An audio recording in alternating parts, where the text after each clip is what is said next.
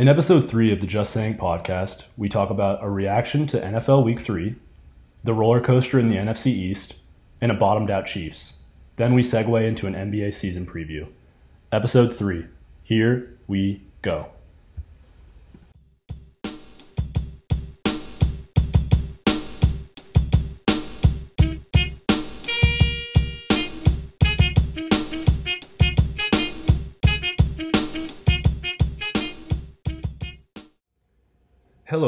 Welcome to episode three of the Just Saying podcast. Uh, today is Wednesday, September 29th, and uh, we are going to start off by talking about the NFC East, actually. Um, you didn't probably didn't think a couple months ago that podcast would be starting off with some NFC East talk, but that uh, Monday night football game was uh, it was actually really really important for the division landscape. That was an early tiebreaker uh, between the Eagles and the Cowboys, and uh, I guess I'm just going to start off by posing the question: um, Are the Cowboys actually a good team, or uh, you know, is this is this a trap to start believing that? Uh, that I mean, obviously the offense is good, but uh, start believing the defense is actually good too. well, I think it's kind of hard to tell. I think Dak does a lot of the heavy lifting for that offense, especially. I think they have some key players on defense that also kind of do the same, but it is nice to see rookies like Micah Parsons getting going, especially since they moved his position to D end. He's an animal. He's been flourishing. So, I mean, I think they are. I think I think I said a couple weeks ago that it's their division um, to You- you lose. did, yeah. So I actually think was surprised to hear true. that. I remember I, I, I was surprised to hear that. I felt like that was kind of the the typical like the Cowboys are clearly the best roster. They're going to win this division, and then of course we all know what happens with Cowboys history. Um, but yeah, Micah Parsons did look great. Uh, Zeke was out there running like he wants another fifty million. Uh, Jerry Jones might give him another fifty million after that game. He actually did look really nice. Um, I was pretty upset because I had Tony Pollard for the first touchdown, uh, fifth, or twenty to win 300 or 275 and they gave it to Zeke at the goal line. That was pretty tough. Um, wait, so do, do you actually believe in this Cowboys team though? I don't know. I mean, so the the Eagles aren't necessarily a great team. I think that game was if you look at the final score, you wouldn't think you wouldn't think it was a good game, but it was actually a pretty competitive game up until the end. Um, I don't really believe in Mike McCarthy, so I- maybe that makes me a non-believer in the Cowboys as a whole because it all starts with the coach. But you know, That's true. And, and I guess uh, to jump off that, talking a little bit about the, the NFC East and I guess the landscape, I don't think we really know what we're going to get from Washington uh, in, the, in the following weeks. They're, mixed bag. They're mixed sure. bag for sure. Their defense turns out not as good as uh, a lot of people thought. I think that they're they're obviously struggling, and I think that will likely continue. Um, but I think something to highlight right now is uh, many of you know that uh, Carson Wentz was obviously traded from the Eagles, and that the uh, deal had a, uh, a clause in it with respect to Carson Wentz snap count and if uh, the the uh, Colts were able to make the playoffs. I believe was that it? It was like think- 70, 70 and seventy five percent. I think it was something yeah, like that, something yeah. like that. But at any rate, um, currently at this point, uh, the Eagles, despite their uh, their undeniable uh, mediocre situation, I would say that they're definitely not like a good team by any means. Uh, they're frisky though, and better than people thought. But they actually currently have uh, three top picks, uh, three top ten picks. I'm sorry, uh, if the league were to, or if the season were to end right now, because uh, Indianapolis traded them their first, and they currently have the third pick, and Miami traded them their first, and they currently have the sixth pick, and then the Eagles would have the tenth pick of their own. Um, so the Eagles are losing games, but they might be winning.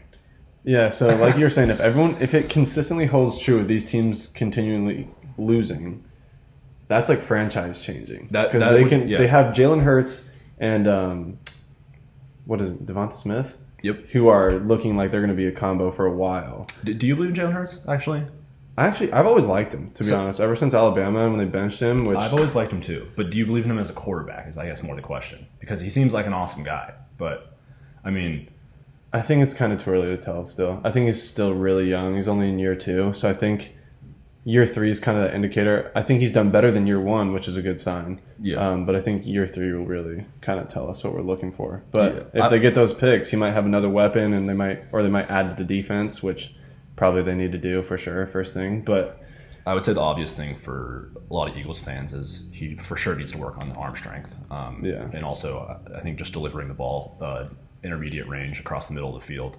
Um, I think that there are a couple times where it seems like he I don't know if it's like a fundamental thing or the way he steps into his passes, but he he underthrew. Was it Reagor? I don't even remember who it was on the right side, but he underthrew the ball. It was it's just horrible. I mean, he's a big guy. He should be able to step into his passes more than Right. more than he does. Um, I guess just a little frustrating to see for Eagles fans. Um, I just think guys like that, like I think that's one of the downfalls of having a quarterback that's so dual threat is oftentimes they rely way too heavy on their legs, and I think Yeah. he's a case of that. I think like Lamar, you can kind of say the same thing is we'll just go straight to legs, but but he's also maybe oh, the best running back in the NFL. Oh, Yeah, if he's a running back. You can't even really get mad at him for doing that. But like, there are certain quarterbacks that they'll take off rather than like just kind of Yeah. wait it out, take a hit and throw it, and that's where it kind of hurts the team. So maybe that's kind of one of his things too, as of right now. But I think that'll come with experience, and he'll learn to kind of sit there and maybe just take that shot as time goes on. Yeah. So I, I think we look at the NFC East and we see Cowboys. Mm-hmm. They're, they're playing good ball right now, and it's looking up. Eagles, a lot of question marks, a lot of holes on the roster. Um, I, I don't think it's going to be that fun of a year to intently follow the Eagles. They have a tough one against the Chiefs coming up this weekend. Uh, the Chiefs are hungry for a win. But yeah, they need it. They I, need it bad. I don't know if I want to be the Eagles or Nick Sirianni on this Sunday. Um, and then you look at the Wash Washington, and like we said, we're not really uh, Kind of sure the what's, same thing as what's going on with yeah. them. And then you look at the Giants, and uh, who are terrible. let's see. Let's see. This is reported by Pat Leonard on Twitter. When asked Joe Judge about his conservative punting from the 39, he says, "I'm not afraid to go for it on fourth down. Considers it case by case. I don't live in a world of fear." Joe Judge asked about how analytics factors into his fourth down decisions. Analytics is just a tool. You can look at a stat sheet all you want. I promise you, if Excel was going to win football games, Bill Gates would be killing it right now. But you've got to take those numbers as a tool and go ahead and factor in how your team's playing at the time and how the opponent is as well, and also just the flow of the game. you think he's ever watched Moneyball? I, I don't, do you think he's ever loaded Excel on his computer? No, no uh, probably not. Wait, who was the? Uh, it's gonna upset me that I don't remember who it was that said it. Uh, was it the GM or the owner? Was like, yeah, we got a bunch of those computer guys on our on our uh, front office. Oh, I know exactly what you're talking about. I think it must have been the owner, right? I don't even think- remember, I but he was like, "We got a bunch of those computer guys." as he just absolutely throws all that out the window in one press conference. I forget who it was, but that, that that's hilarious. Um, okay, well, let's actually transition and look at the undefeated teams. Uh, I have a question for you, Sam. So, statistically, seventy-five percent of the teams that start three and zero make the playoffs. Now we look at the three and zero teams right now. We have Raiders, Rams, Panthers, Broncos, and Cardinals. I want you to make your case for which team of those five miss, if that statistic holds true, or if all five make it. Oh, I think it'd be really tough for all five to make it. Um, injuries do happen; that kind of stuff does also occur. the elephant in the room for why uh, a lot of three of those teams can't make it. Right. I mean, the AFC Chiefs. West, Yeah, yeah, AFC West. West is packed with good teams. I so, in my opinion, oh, it's just hard to choose between the Broncos or the Raiders. I I think if I had to pick, even though And you don't you don't uh, put Panthers in that? You think the Panthers are surefire? Yeah, I mean they're in the I, their division's weaker for sure. I, I'm not saying they're surefire. Okay. I think it'll come down. Um, But when you look at those options, I think I'm going with either the Raiders or the Broncos. It's hard to pick, but like you said, the Chiefs are hungry. The Chiefs have definitely the best offensive roster in that division. Chargers And are good too. Chargers are really good. I like the Chargers. Um, but so I'd probably have to go with one of those two teams. I just don't think I can pick at this moment because, I mean, it's only week three. The Broncos haven't really played anyone of note. Yeah. And the Raiders, although they have beat like Pittsburgh, I'm putting air quotes right now. Pittsburgh and Ra- uh, the Ravens, which are supposed to be one of the two best team or two of the two best teams in the league, I, they both have struggled against subpar teams, and so I don't really know what the Raiders are either.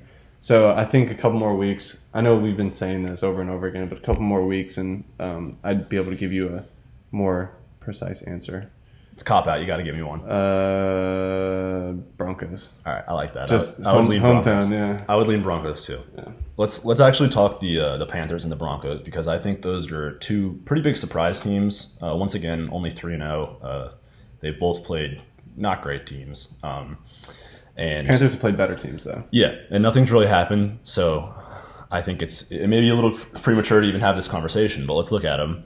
Uh, so far, PFF states that the Broncos and Panthers have played the easiest and second easiest schedules thus far, respectively. Oh, really? Yeah, Broncos being the easiest, Panthers being the second easiest.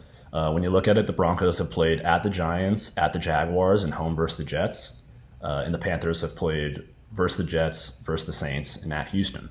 Uh, I would get, I would say that that Saints win is pretty solid for the Panthers. Um, But they didn't have their coaches. that's fair. That's fair. They did have Ian Book running substitutions. Um, but I, I actually want to look at this because specifically when you look at the Broncos and you start analyzing their situation in this division, uh, Vic Fangio is 0 and, vo- 0 and 4 versus the Chiefs in his tenure, uh, 1 and 3 versus the Raiders, and now uh, he's 3 and 1 versus the Chargers. Um, granted, They, the Chargers would be the only team that had overturn at their head coach position, as well as a new quarterback. Um, so I would I would question the uh, uh, relevancy, I guess, of that stat. But I think it's important to note that it's a really really packed division, and you also got to you know take into consideration Teddy Bridgewater playing great football, but you know do you trust him among the you know the great quarterbacks in the league? I I would say I trust him. He's not explosive though. He's not going to give you the big shots downfield. He's just going to do his job, kind of throw those little out routes or in routes or whatever the case may be, and just make good decisions, which inevitably will help you win games. But it's also like if you're in a, a shootout, it's not going to help you down the stretch in the, the clutch time. So I like him though personally. I don't know how you feel. and do you, and you like the Broncos? I do like the Broncos, um, and I'm not really surprised that they're 3 0. Obviously, like you mentioned, they haven't played anyone necessarily too good. Um, they also are using a tactic that's been used for years and years, especially in the past, just riding on the back of your really good defense, um, which Vic Fangio was actually a part of in 2018 with the Bears. Yep. Um, so I'm I'm not surprised by it. I, I wouldn't be surprised if they got exposed by a better team later on in the season. Um, well, you mentioned that. I actually wanted to segue into looking at their schedule and maybe talking uh, how we, you know, Okay. predict that this will this will all end. But we start uh, week four this upcoming week. The Broncos play uh, Baltimore at home. That should be an interesting one because Baltimore, like I mentioned earlier, hasn't been playing too well. Like, just had a down to the wire game with the Lions, which is kind of you know Yeah. doesn't make you feel good about that win. But so I'd actually probably side with the Ravens on that one. I don't know how you feel about it, but that's kind of just where my mind would be. I would agree. And then they play at Pittsburgh. I think that they can win that game. definitely That's a tough. that That's a tough one. Then they play the Raiders at home, and then they play at Cleveland. Those are two. Raiders at home will be tough, but at least they'll be at home, and then I think those are two tough games. Cle- Cleveland's a tough team. And they play Washington at Dallas, home versus Philadelphia before the bye. And then it's Chargers at home, at Kansas City, Detroit and Cincinnati at home, at Raiders, at Chargers, and versus Kansas City to end the season. And, you know, when I look at them and their schedule, I think that there's two stretches of games that will define the Broncos. And I think it starts with week th- four, which is this upcoming week versus the mm-hmm. Baltimore, through week 7 mm-hmm. So that stretch is versus Baltimore, at Pittsburgh, versus the Raiders, at Cleveland. And then I think their stretch weeks 16 through 18 could really define their playoff berth, which is week 16 at Raiders, at Chargers, and then week 18 they're home versus Kansas City. I was gonna say though that midseason stretch is pretty favorable. It is. They get some pretty easy teams. And that's what I say. Like once they get past Cleveland and they are home versus Washington, I guess that is undecided how that'll shape up with respect to you know Fitzpatrick, Heineke, and how that team's playing. Right. But they play you know three NFC East teams and then the bye, and then they have two division games and then Detroit and Cincinnati. If they can you know pile up some wins in that stretch, shot for the wild card potentially, right? Or even It's a a shot. I don't want to say division title because I think the Chiefs will inevitably win that, but they have a shot for that wild card, which you never want to just be playing for the wild card because it's not a sure thing. But you know, I agree. And I mean this is also the moment where a team starts three and zero and then they enter the bye week at week eleven and they're three and seven, or, you Right, know, exactly. five and five, whatever. Mhm, yeah. So interesting. But let's let's segue over to the Panthers, Right. And let's look at them. Uh, I have some defensive stats from them if you don't Would love to hear hearing. So I looked up their defensive stats. So they're allowing 191 total yards a game, which is an NFL Unreal. best. unreal. um, 10 points a game, which is second behind the Broncos, who are only allowing 8.7, 135 total rush yards um, in their three games combined, so that's 45 a game, which is the best. Again, Broncos are the second best. And then 438 passing yards over their three games, and that's 146 a game, which again is the best. and then the Broncos are the third best. So Broncos and Panthers have a very similar defensive rating, and also like we've been saying, I also think that just goes to show who they've been playing. Um, but their defense has been showing out. That's we can't. I would agree, and and also Darnold. I mean, you look. Uh, Yeah. These are just his three. These are just the the passing yards by game. Week one, two seventy nine. Week two, 305. Week three, 304. I mean, it's kind of unbelievable to read considering where he was a couple years ago. Well, I think I saw a stat that said uh, the 300 plus passing yards in two two games this year was his career high already. Really? Career high already, which is crazy. That is really insane. I mean, but also when you look at the Panthers, uh, sneaky injury to McCaffrey. You know, you're watching the Thursday night game. Um, I didn't even see anything happen, and then all of a sudden, the the uh, sideline reporter is talking about how he's going to the t- uh, to the tent or back into the locker room. Yeah, He ends up being out. Is it three week, three to four weeks? They said I think so. Yeah, And they I don't think did they put him on IR they don't want to put him on IR. I don't because that would keep him out a little bit longer. Yeah. But I I think it's interesting. Also, Jaycee Horn's out, and he's been playing good for a rookie. Well, so, Jaycee Horn, would he break his foot? Yeah, he's That's he'll tough. be gone. and I but- wanted Jaycee Horn on, on the Cardinals really, really bad. Talk about a good year for some of these young cornerbacks. I mean, I know we talked about last, uh, I think it was last episode, talking about Jalen Johnson, who still has the uh, highest PFF coverage grade in the NFL. Um, a great year for uh, um, Jaycee Horn in the in the couple two games and two and a half games that he put together. Asante Samuel Right, is I was playing very, mention. very nice. couple Uh, picks. couple picks. That that Mm-hmm. tip pick was really nice. Um, all around, and Byron Murphy, third year corner, he's coming into his own for the Cardinals. Um, he's going to get paid soon, so obviously very happy to see he's the uh, now now defending NFC uh, Defensive Player of the Week. Um, so yeah, doing looking pretty good for the young corners. Um, oh, I mean, obviously, I, how could we forget Patrick Surtain? I mean, that Oh, guy's- yeah. That guy looks like he's already just a, a true vet. I do have a stat here about him too. It says that he's allowed a 10.7 passer rating in man coverage, That's which is pretty Good. absurd. That's yeah, good. that's really good, especially for a rookie going Yeah. against some um, big arm QBs. But But it, I- mean, back to McCaffrey. Even with McCaffrey out, I actually was a big fan of Chuba Hubbard when he was in college, so Mm. I'm pretty excited to see him get some touches. Um, DJ Moore is coming into a, Oh, a phenomenal receiver he's in the. NFL. Yeah. Um, I, I'm actually excited because when I look at the Panthers schedule too, I think what really matters is how they enter their Week 13 bye week. Um, let's look at their schedule, and I think up until Week 13, it's actually rel- it's pretty favorable for them. And then following their bye week, it's going to be make or break time. So Week four next week, they play at Dallas. That is no pushover of a game anymore. Dallas is it's going to be tough. I Uh, think Dallas wins that game personally. I I wouldn't doubt it. So at Dallas, home versus Philly, home versus Minnesota, at the Giants, at the Falcons, home versus New England, at the Cardinals, home versus Washington, at Miami. And then they have their week 13 bye week. And then following the bye week, versus Atlanta, at Buffalo, versus Tampa Bay, at New Orleans, at Tampa Bay.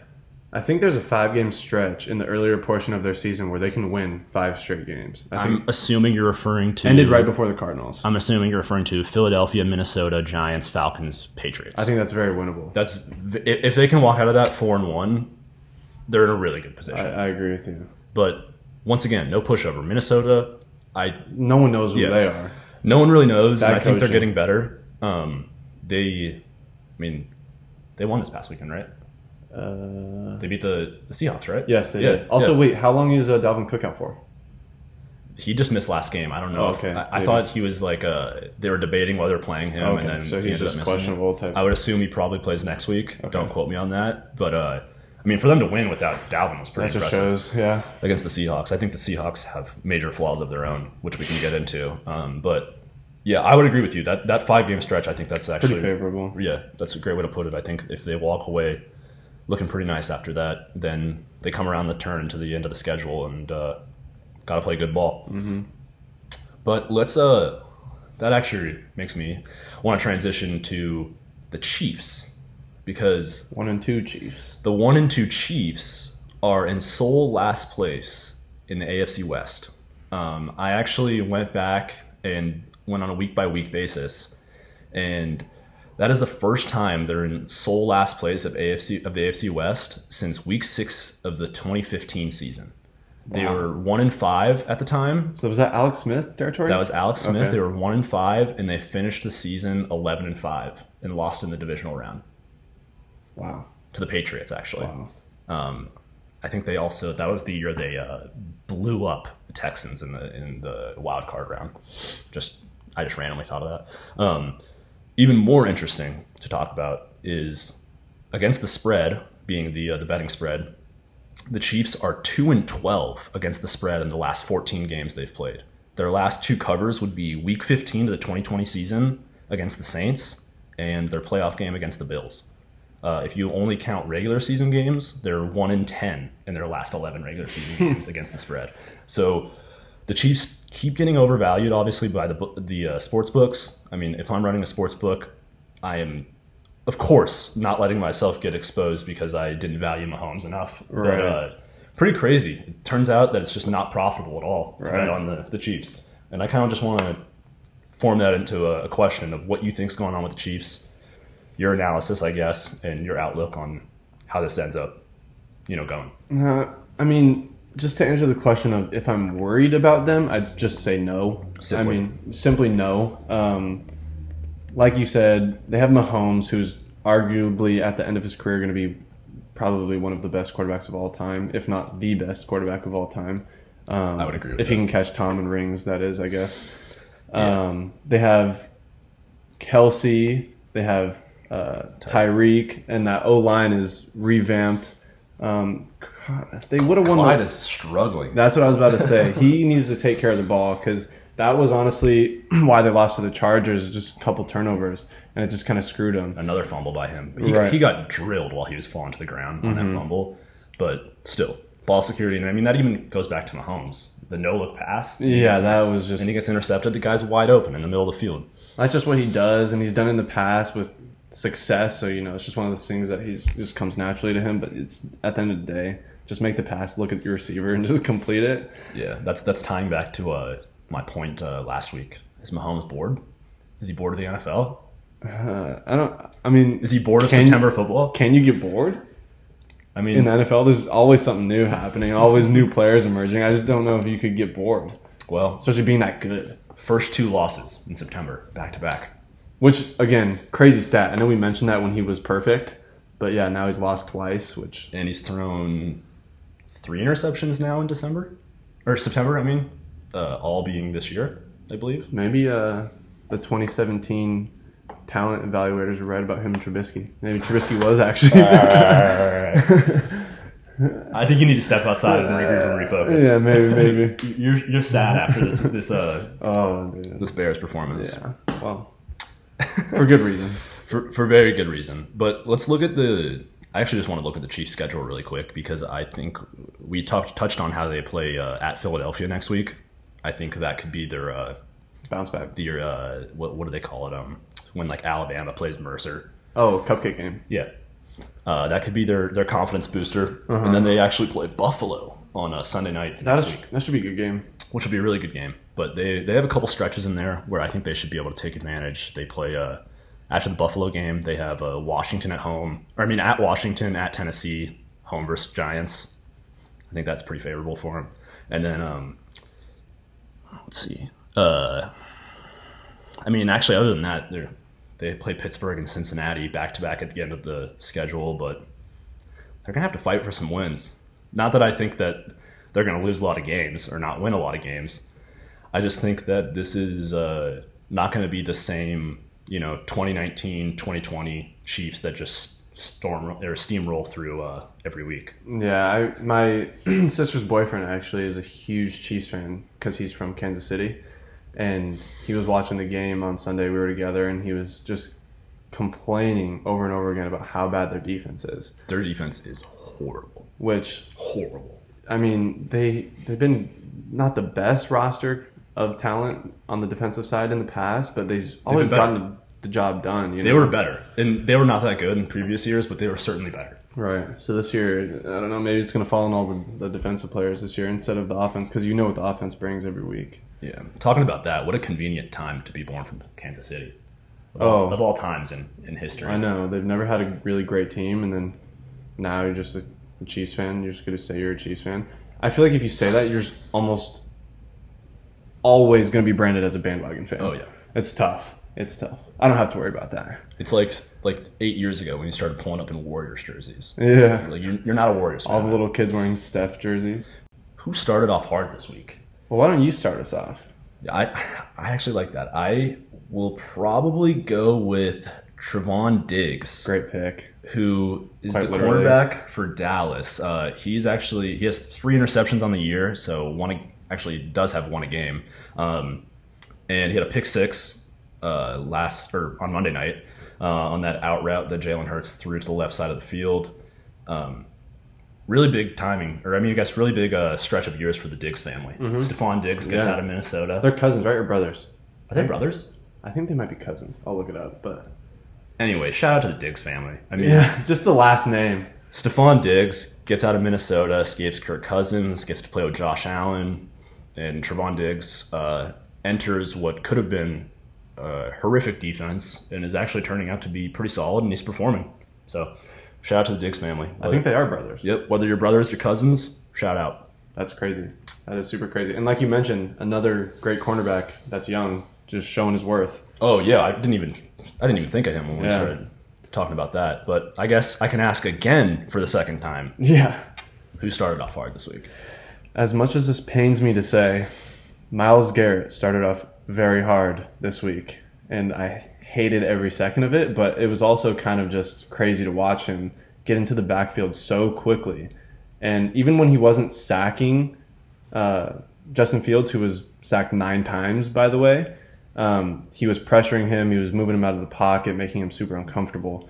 Um, so four and a half sacks, although it doesn't top Chandler Jones five, is still an absolutely absurd number. Insane. So Very, That very is insane. my Does that put candidate. him first place in the sacks race? it might put him right behind Chandler. I'm not sure. Because actually, interesting enough, this that just made me think of when we were talking about the uh, the Panthers. Um, edge rusher for the Panthers, Haason Reddick, uh, used to be a Cardinal. He was drafted by the Cardinals. The Cardinals played him out of position uh, for three years that he was on his rookie deal, and then his fourth year he finally plays edge, uh, which was last year, and uh, he has four and a half sacks on the year, and Chandler has five, which I believe is two people in the top four. So I just I saw that number the other day, and it made me really sad that the Cardinals didn't sign him for eight million for a year. Isn't there also a rookie that's playing for the Panthers um, on defense right now that's been just absolutely amazing? Are you thinking of Brian Burns?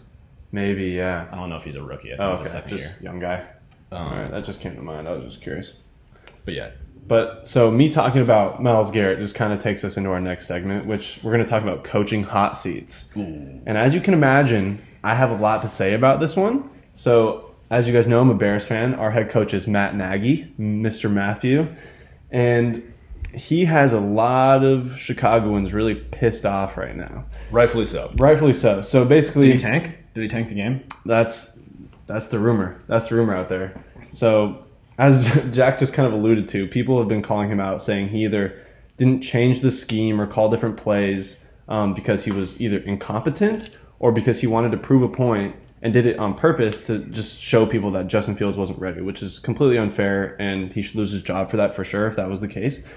But so, like I mentioned, I'd say he should lose his job probably either, either way. yeah, I've been a huge Nagy supporter. Um, just based off that first 2018 season, won Coach of the Year. We went 12 and four with, you know, subpar quarterback, um, and just a group that had basically just been put together. Not a lot of chemistry there, but He fooled you. he fooled me. Um, uh, he claimed to be an offensive guru, but now it just looks like he can't do anything that goes past five yards on the field. Um, he almost got Fields killed. As I mentioned, he was sacked nine times, and Fields is currently questionable for the game on Sunday because of a hand injury, which he got X-rays for on Sunday and came back negative. But so Wow. the rumors are, if we don't beat the Lions on Sunday, he's going to be out, and I fully agree with that. I think that should be the precedent. If we lose to them, he should be gone immediately after that embarrassing loss to the Browns on Sunday. I I kind of just summed up everything. I don't know if there's much more to say. I've just been so ramped up about this for the past, I don't know, what, three, four days at this point. So, I think rightfully so. I think uh, I would say Matt Nagy's performance was one of the more embarrassing head coaching performances I've seen in a long time. Um, it hit particularly hard because it reminded me of Steve Wilks coaching the Arizona Cardinals, which uh, if you uh, if you knew anything about Steve Wilks coaching the Arizona Cardinals, that is the furthest thing from a compliment. Um, Was that 2018? that was uh, Josh Rosen's okay. rookie year, yeah, And Sam Bradford. and uh, Sam Bradford. Yeah. Uh, but I thought it was really despicable. Honestly, I would. I felt really bad for Justin Fields. Um, I felt really bad for the whole team. Especially the gotta be- defense, bro, because they were holding their own. And I think it's got to be tough too. Like when something like that happens and you see that performance from your coach, yeah. how does that affect like weeks going forward? You know, in in meeting rooms, speeches, blah blah blah. Well, Do you even like respect that guy? well, that's the thing. I think his. I've heard this mentioned too, and I completely agree with it. Is his his best ability so far as a coach has been able his ability to keep the um, the locker room together. He Yeah. just is a very likable guy, super nice guy. But I mean, The that Nick just Sirianni wave. Yeah, yeah, pretty much. so that just took away like all his cre- credibility in that aspect of his, Yeah. his coaching. So, you know, after having one net passing yard on offense, he- he's got to go. In my opinion, he's on the hottest of hot seats currently. I would say he is too. And let's look at the who do the Bears got coming up next? The Lions. Lions, yeah, And I know we were just talking about that before we Who got on air. I think are sneaky good. Well, not not not, Not good, but they're sneaking the Frisky. fact that they Sneaky can't. frisky. Okay, I like frisky because Yeah. they'll they'll beat you if you uh, if you're not They paying beat the attention. They almost beat the Ravens. Talking they almost beat about- the Niners. Talking about that game, Justin Tucker, man. What a kick! That was insane. What a kick! And you know what? It bounced so perfectly. It almost looked like it just you know went straight through and hit the back of the net. It was pretty crazy. Couldn't have that luck in 2018 though for the Bears. Well, since we just talked about Justin Tucker, uh, Justin Tucker's kick, I feel like I should give my uh, little spiel on the Cardinals game. Uh, I Yeah, like it's, go on- for it. it's only right. Uh, fair. I got mine. And you know, what really reminded me of the Cardinals game just then was uh, talking about long kicks. I don't know if you saw Matt Prater's uh, 68-yard attempt before halftime. Oh, and yes, they very. I was thinking, I was like, I don't think he made a long kick like that because he was on Uh, my no. fantasy team. But yes, I do remember them. You know, He the was, Jags uh, taking it back to the house. He was a few yards short. Yeah. Uh, turns out, uh, I thought it was phenomenal. Uh, I listened to a part of my take podcast uh, a couple days ago, and they were doing their two minute recap, and they said, uh, "I guess every week is like playing Alabama." And Yeah. I don't know if you remember. Here comes Davis. Yeah, on the 109 Oh, uh, dude, that was crazy. field goal return. Um, at any rate, Cardinals started off slow. I didn't think they played that well. Uh, I mean, Kyler didn't really play that well at all. Uh, his completion percentage was really nice, threw for 300 something yards, uh, which is kind of just standard at this point. But uh, decision making, I think there's still, like we said, one or two decisions a game that you're just not happy with, question, concerned. Eyes down his receiver. Yeah, just everything. But uh, you know, I think I was impressed with the Cardinals' resiliency in the fact that the whole week it was, you know, this is a trap game. What do you think about trap games? Trap game, trap game. Every question from the media was And it trap started off almost like a trap game. game. Yeah, and you know, I was worried for a second for you guys. oh, I was worried too. And the thing is, like, we were down what. 1910 This, yeah, yeah, yeah. 1910 Uh-huh. with like three minutes left in the third quarter Yeah. um, I don't know. I'm, I'm just happy to see like that's not a pretty win, and I'm not happy with their performance whatsoever. Uh, so I hope nobody takes it like that. It's more just uh, It's a growth opportunity. yeah, yeah. When your team's supposed to win, obviously you got to win. Mm-hmm. But when your team's supposed to win and you're down 19-10, and then you respond with 21 unanswered points, that's a good sign in my Yeah. in, in my book. Mm-hmm. Uh, that like at least there's, you know, the maturity and the growth in the locker room to be like, we can't be losing this game. Mm-hmm. Um, Those are often the hardest games to win, though. The Oh, games yeah. that you just Everyone you know you off. should win. Yeah, I remember even when we played we played ball in high school. The, the teams that we knew we should beat, those would be the games that would go down to the wire every single time. who was it? Uh, El Dorado hitting. Uh, uh, was it thirteen for thirteen from three in the second half? Oh, Dude, that was the most brutal game of my life because yeah, we blew that one big time. We had a player getting heckled as we were walking into the locker room up like thirty at half, and this girl was like, "Hey, number one, hey, number one, you guys are gonna lose." And he told her to shut the f up. No, we weren't. Blah blah blah. We ended up losing by like two. It was brutal. Shout out freshman high school basketball, Yeah, let's do it. where uh, where leads are blown. Oh yeah. But uh, that honestly, back to the cards, was pretty happy to see them pull through. Um, talking about that, what a rough week for the flea flicker. Um, you know, the flea flicker used to be a, a little bit of a trick play. You know, it always ended with the deep shot. You know, typically a wide open man. Trevor, Trevor Lawrence man. threw off his back foot, 15 yards for a pick six. Um, I'd actually never seen a uh, shorter flea flicker throw. Yeah, usually it's like a six-yard bomb. It Has to be. No, so I'd never seen a shorter one. And then the Chargers ran the flea flicker, and Justin Herbert threw the ball at the ground to avoid a Oh, sack. I did not see that play. But so at least he's making uh, the rookie look all right. bad day for the flea flicker. Yeah. Bad week. Yeah, flicker. had we maybe we should just discontinue it. But go Cardinals. I'm glad we're 3 0. Let's see what, you know. Tough division. Also. we got a really, really tough game. We play the Rams in LA on Sunday. and they've been looking nice. Cliff Kingsbury is 0 and 6. No, no, I'm sorry, 0 and 4 against Sean McVay, and uh, the Cardinals are 0 and 8 against Sean McVay. He beat Bruce Arians for his last two, beat Steve Wilks both times, and has beaten Cliff all four. Um, massive week. Gotta watch out for that. Very nervous. I'm actually shaking, physically shaking, thinking about it. Um, Trim. it means a lot to me. I digress.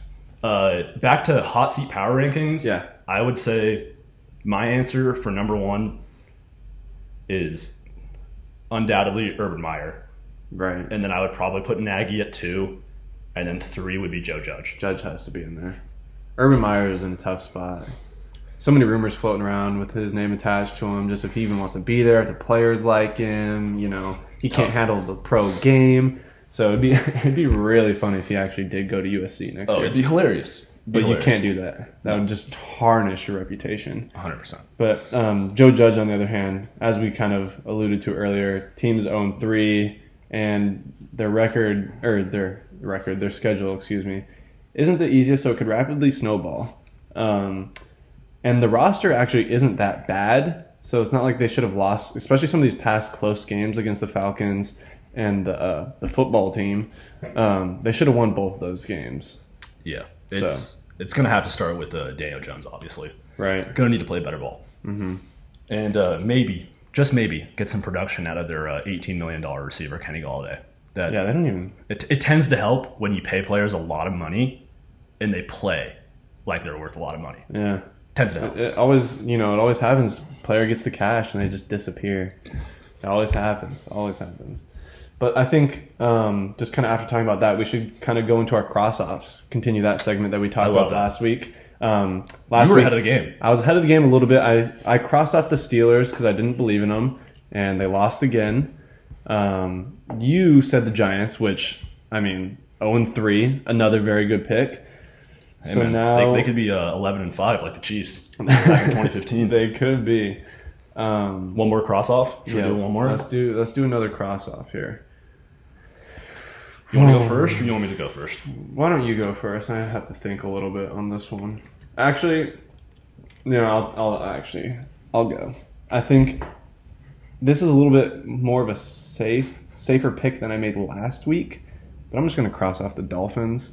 Ooh, I think there was some chatter Wow. about them early. You know, oh, our corners are really good. Our defense is really solid. Tua's going to make that leap. Well, Tua didn't make that leap. He got hurt, so he didn't even have the chance to make that leap if he was going to. Um, we'll see him probably later on in the season, but then he'll be kind of out of the flow by then. Uh, defense hasn't really showed up all that much. Um, so I don't know. I think I think that's my cross up for this week. I just don't think they've impressed as as everyone's hyped them up as they would, if that makes any sense. wow. I, I actually like that. Um, I would agree to an extent. Um, that's pretty tough. I think Brian Flores is a good coach. I respect him. I so that is one area I will agree with you. Um, let me think though. When I look at the board, I think obviously, realistically, like the two cross offs are Jaguars and Jets. I think the, they're the two Yeah, those are in the NFL. just obviously, yeah. uh, Which, by the way, Zach Wilson needs to stop throwing picks. Six in the last what two games? might be even more. I don't even know. I think it is. I think he threw four in week two, and Oh, then and two, two- in yeah, week yeah, yeah. in last week. So yeah, it's not looking good. Um, if I'm gonna cross off a team, I think I'm gonna follow. I think I'm gonna follow my last week with another obvious one and just go with the Atlanta Falcons. Um, they they did get their first win against the Giants, right? right, yeah. Um, but you know, I uh, I love Matt Ryan. I thought he was an awesome quarterback in the past, but I think that this is just kind of coming to an end. The curtain call. Yeah. Um, I'm not a huge believer in the roster. I think they have holes all over. And to make matters worse, they drafted a tight end fourth overall. And he hasn't done much of anything. I mean, I've, I've seen a couple plays where I'm like, you know, I can see what they're looking at. Right. It's promising, but fourth overall? Yeah. Could have had Rashawn Slater. Yeah. Someone to actually kind of benefit them a little bit better than. Wait, did you Uh, see that stat, by the way? Sorry to cut you off. No, you're good. Did you see that stat that Rashawn Slater hasn't allowed a uh, quarterback hit since week 11 at Northwestern Yep. in 2018? hmm Yeah, that's crazy. That's three years. Bro, that's That that's ridiculous. yeah, that doesn't make any sense. Good for him though. Good for him. And And- I was actually thinking about this last night. Think about the talent Rashawn Slater faced in college. You're talking Nick Ohio Bosa, State. Yeah. you're talking Chase Young, Sam Hubbard, like you're Mhm. talking all these AJ Epenesa. Uh, oh, I had I was listening to all these guys last night, all these pass rushers. At any rate, it's really They, impressive. yeah, they were good. It's really, really impressive. Uh, oh, Rashan Gary is another one. Oh, yeah. the Michigan D end. Mhm. Okay, but let's actually let's look at our uh, our picks, right? Yeah, we, so let's talk about it. We So- actually are uh, coming down the wire, getting pretty close after each other. so we made picks for week two and week three. Um, didn't make picks for week one. So after week, t- so our week two outcome was Jack was ten for sixteen. I was thirteen for sixteen. This past week, Jack was twelve for sixteen. I was ten for sixteen. So that puts me ahead by one um, at twenty three for thirty two, and Jack has twenty two for thirty two. So really close. Um, we're gonna probably quickly make our picks right now. Um, Out of curiosity, what did we both miss this last week? so, like together, we voted on the same in this, Oh, or just just go okay? one oh, by one, got yeah. you. So you picked Giants, I picked Falcons. Oh my god, Um, we both picked Chiefs. that's tough. Both picked Steelers. That's really tough. Uh, you picked Browns. I picked Bears, just because you know Yeah. loyalty. Uh, I picked the Pats over the Saints. I thought the, the game plan would have been there, but it wasn't. It wasn't. Um, Mac Jones turns out he can throw interceptions. Yeah, it does turn out that way. Uh, we both picked cards, both picked Bills, Broncos, Raiders. I chose the Seahawks over the Vikings. You chose the Vikings. Um, we both had the Bucks beating the Rams. Um, both had the Packers and both had the Cowboys, which was a last second flip from you. You nearly went Eagles. Oh really? Yeah, Oh wow, yeah, last second flip. I like that. Um, talking about that Bucks game, man, the Rams looked really good. I hate to say it. The I'm not Rams, a huge Rams guy. I mean, I play them this week, and Well, I I know. That's- I hate them. Like I hate them as an organization. But Gotta watch out for that Stafford Kupp connection. dude, Cooper Kupp is balling. He's going off. He's on a different level right now. And Stafford loves him, so you know he's going to keep getting the ball. See that that's why I hate it even more. Once I heard that little document or that little interview about how they have breakfast together every morning, I was just like, I can't do that. I can't. I, I physically can't. It's kind of cute. It makes me want to throw up. They're like best friends. So gross. Quick best friends. All right, so let's really quickly let's do our predictions for uh, week four here. So, Jags at Bengals. I'll take the Bengals. You know that's what I wanted to do too. Are you taking the Jags? Don't take the Jags. Don't take the Jags in front of me. Ah, it's tough. Don't do it. I think I'll go Bengals. I had Bengals written down earlier. I'll go Bengals just because I think Joe Burrow is playing really well. Ja'Marr Chase is actually playing also really well. So he's had a touchdown every game he's played, right? Yeah, that's pretty good. He's he's been really nice. All right, so now we have um, Titans at Jets. Titans. Yep, I'm going They're gonna beat the crap out of them. They don't have the best defen- defense, but I don't trust Wilson. Uh, Chiefs at Eagles. Chiefs. I'm also going Chiefs. So right now we're on the same page. Panthers at Cowboys. This is kind of interesting. No CMC, no Jaycee Horn. Also, the Cowboys, Cowboys. Cowboys have some Yep. injuries too. And the Cowboys are a better team. I'm also going Cowboys.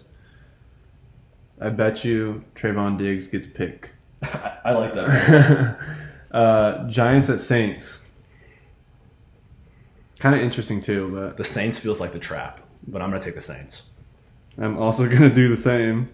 I feel like these games are a little bit more uh, obvious than the past weeks. Browns at Vikings. Oh, I actually really like this game. Well, don't the Vikings have a pretty good O line? They've played well. Okay. They've played really well. Um, I don't think that they were supposed to play as well as, pe- or I don't think a lot of people thought they would play as well They as weren't they had. projected to be as good as they have been. Um, wait, can you repeat the matchup? Browns Vikings. Browns at Vikings, yes. in Minnesota. I'm gonna. I'm so sorry. I, I I really don't know. I'm I'm just gonna go Browns. I'm gonna take the Vikings, Okay. but I think the Browns win the game. I actually like that pick though. I do like that pick, especially if Dalvin's playing. yeah, I think that they can take advantage of that secondary too. I don't think the Browns have that great of a secondary. Also, Adam Thielen's been playing pretty well too. I, mean, haven't he's really a talked baller. about that. He's a baller. Um, Lions at Bears. That's tough, but I, I'm gonna take the Bears.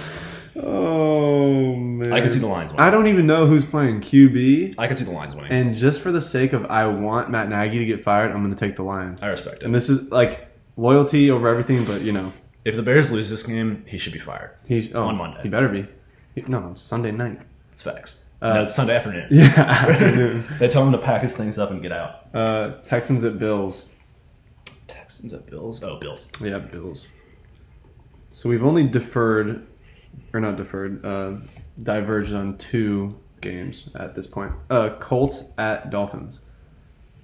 That's a weird one, but I think Colts get their first I was gonna say Colts as well. I think Colts get their first one. I think that the Colts are not as horrible as they've led people to, as they've put on tape. I, I will say.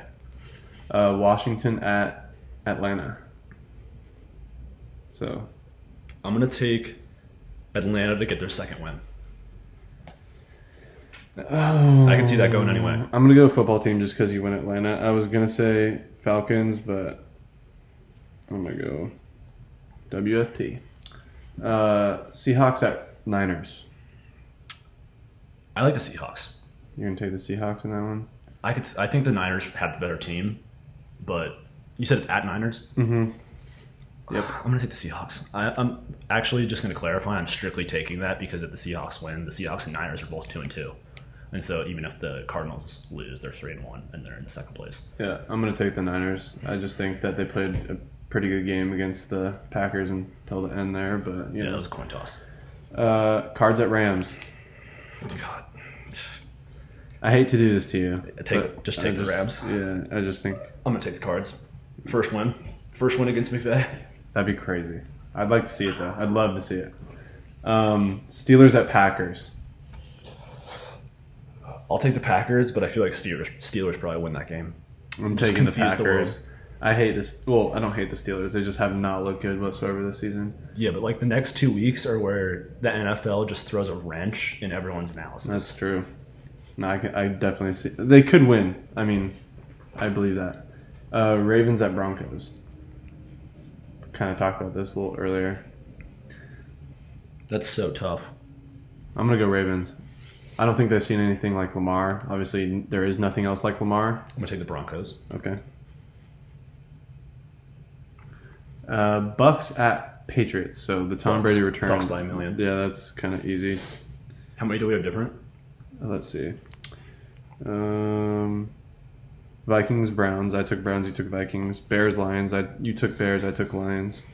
Uh, Falcons, Washington football team. You took Falcons. I took football team. Seahawks, 49ers. I took the Niners. You took Seahawks. Cards, Rams. I took Rams. You took Cards. Broncos, Ravens.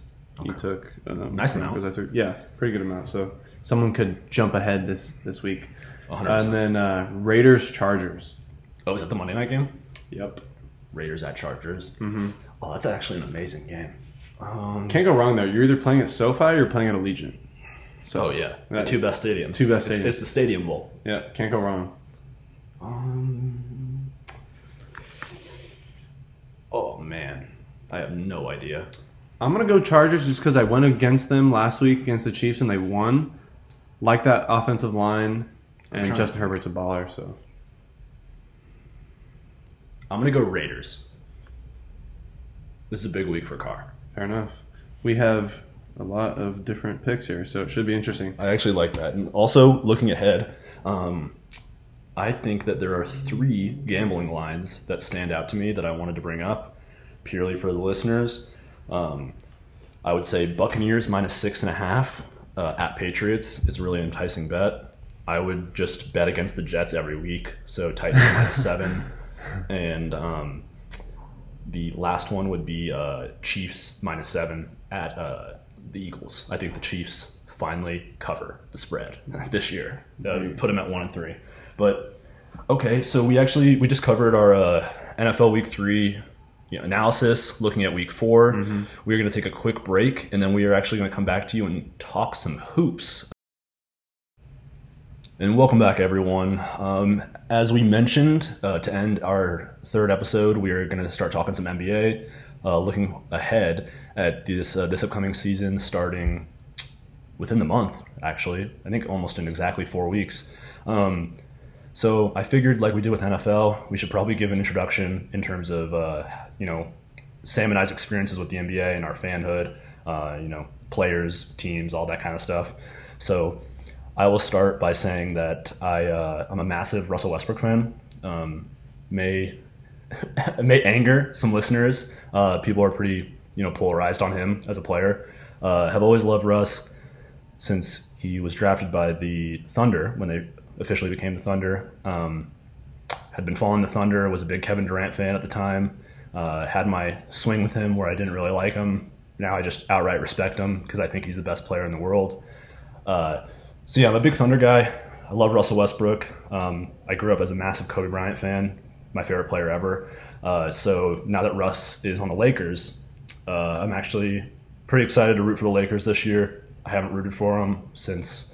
I actually that- remember the last time you rooted for him was when Isaiah Thomas was on the team. I remember watching a game at your house, and that was the last time I ever heard you mention the Lakers. I, I haven't rooted for him for a little bit. Um, as you guys will probably pick up with my uh, discuss our, our discussions about the NBA, I uh, haven't always been like a huge LeBron fan, or more just like as a per, as a as a guy. I think he's like can be pretty cringy. Um, but all that aside, rooting for the Lakers to win the title this year. The Thunder are my team, so I'm all about SGA and that rebuild. But that's just a little bit about me. I love various players throughout the league. Um, I would say that I'm certainly past the the Thunder, and obviously rooting for Russell Westbrook. I'm far more of like a players guy as opposed to like r- loving teams here and there. So that's me. I'll let Sam introduce himself. I think just on that point, really quick, I think the NBA is a lot easier league to do that just because the limited amount of players and just the good players are like truly just the best, and it's Yep. so apparent. So 100%. I'm kind of the same way. Um, Jack and I have gone back and forth on this since I met him when I was like 11, but and it all started with the Kobe LeBron thing. I'm a huge LeBron fan. Um, I remember I fell in love with LeBron. Um, Jeez, these were these were, these debates were ringless. LeBron. Oh. we were having these debates when LeBron didn't even have a ring. That's so crazy to think about. I started. I, I remember watching a Cavs game from like 2008, and just ever since then, I was like, oh man, this guy. You know, I love this player. Like he's so good. Whatever. So I've kind of just, you know, I similar to Jack. I don't really know if I've really supported a team rather than just LeBron. So I've kind of followed him from Cleveland to Miami, back to Cleveland, and then now on the Lakers. So right now I'm just supporting the Lakers. I hope they win um, this year. Uh, I also really, really respect James Harden, which was another debate that Jack and I have had in the past, just when they had their whole MVP race together and, you know, which stats were more important, blah, Harden blah, blah. Westbrook. Yeah, so, Yeah. um, I remember watching that series at your house where Harden just obliterated the Thunder when it was just Russ on the Yeah. Thunder, his MVP season. Yeah, was that his MVP season when they lost first round? yep. Oh man, I remember watching that in your living room. Yeah, Tough. yeah. So those are my two two guys right now. Um, I obviously respect a whole bunch of young players. I love basketball. I've played since I was a little kid. So, um, but yeah, that'll kind of start us off. And uh, just after giving those little descriptions on ourselves, we want to get into some segments that'll kind of just help prep for the season. So, um, our first segment that we're doing, I kind of got the idea from TNT. Uh, they do the segment that's called "Where He Play At," and it's a segment they do with Chuck. So basically, what I'm going to do is I'm going to say a player's name who in the past year was a free agent. Um, some of these players are pretty obscure. These Uh, guys just signed with their teams, right? yes. Okay, So this is in the past year. So I'm so screwed. uh, Jack will have to guess what team they are on officially right now. So to start us off, I'm going to kind of give you a little nice little ground ball. Andre Drummond. Oh jeez, I, I, this is sad because I literally I feel like if you just like think just- about what you've seen on Twitter, and just he's on the Sixers, isn't he? With with Joel, he is indeed on the Yeah. Sixers. So him and Joel have had 'Cause a they beef. hate each other. Yeah, Yeah, they had yeah, a beef yeah. for a really long time. and he used to dominate him every time they played. That's yeah, right. Yeah. exactly. All right, That's such a comedy one. it is pretty funny. Uh, number two, Devonte' Graham. I know, I know this too because he just uh, we were talking about him. We both really liked him this offseason. Yeah, I wanted the Lakers to get him. Did he go to the Pelicans or did he go to the Bulls? I'll say one of those is the correct answer. It's the Pelicans. Isn't It it is the Pelicans, because yeah. they they wanted Kyle Lowry and they wanted uh, who was the other point guard available? It was Kyle Lowry or Chris Paul or Well, he, he kind of just took Lonzo's spot there in New yeah, Orleans. exactly. Yeah, yeah, But like, anyways, I, I meant more like the Pelicans had that uh, like four different targets and they ended up with Devonte' Graham. Right, and just kind of kind of like the classic Knicks, just Yeah. miss out on everybody. everyone was just like, what? What? All right, Torrey Craig. Ooh. Suns Torrey Craig. Mm-hmm.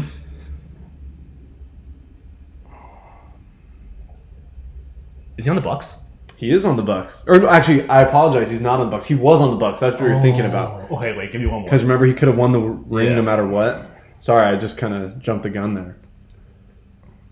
It isn't. I'll give you a hint. It's an Eastern Con- Eastern Conference team, Is he on the Nets? not the Nets. I'll give you one more guess before I tell you. Torrey Craig. Is he contending for? Or no? They'll be in the playoffs, but they won't. I doubt they go anywhere. Is he on like the Bulls? Not the Bulls. So he's on the Pacers. Oh, I actually should have known that. I actually should have known that. So I'm actually excited to watch the Pacers this year with, with the- Carlisle. yeah, That'll be yeah, fun. should be pretty interesting. Okay, Las Vegas native Zach Collins. He's on the Spurs now, isn't he? Oh, that was he just yeah, got. Yep, that was pretty easy. They gave him money for no reason. I thought that one might give you some trouble, but No, I, I only know that because th- that contract just didn't make any sense. terrible. Yeah. yeah. Okay, now we're getting to a little bit more obscure names. Reggie Bullock. Uh, Reggie Bullock just signed with. Uh, uh, I know this. Uh, the Mavericks. That is correct. He, he shot the ball really nice this past year. I'm excited with, with him with Luka. Which is interesting because when he was on the Lakers, he sucked Mm-hmm. so bad. I'm actually very excited to see his uh, his fit with the Mavericks. I think it's a little more natural than uh, Josh Richardson. Right, I completely year. agree. Just he's a pure shooter. That's Yeah. all he'll really do. Um, all right, Jeff Green, who's literally probably played for 15 He's played teams. for everyone. Oh my. So he was on the Nets. Yeah, I was going to say. That kind of makes me sad he's not on the Nets. I'll, I'll like tell you, he, he went to the Western Conference, Okay. jump conferences. I did like him on the Nets. He's just a nice filler. Yeah. Hmm. Is he on the Nuggets? He is on the Nuggets. Very good. I would have never guessed that, but yeah, he is on the Nuggets. Um, That kind of makes sense. I think that they're they're kind of in limbo without Jamal Murray, kind of trying to figure out if they're still able to crawl themselves to the playoffs and then maybe get him back. they also just have a ton of huge contracts, especially now with Yeah. MPJ. Oh, that Oh. contract was big. Doesn't make sense. I, didn't don't really get it, I but didn't understand that. Um, And then they just signed. Didn't they sign Gordon? Did they sign Gordon? they did. Did they extend Yeah, I think they Okay. actually did. Yeah. All right, Rodney Hood. Oh man, it's so crazy to think because I remember Rodney Hood.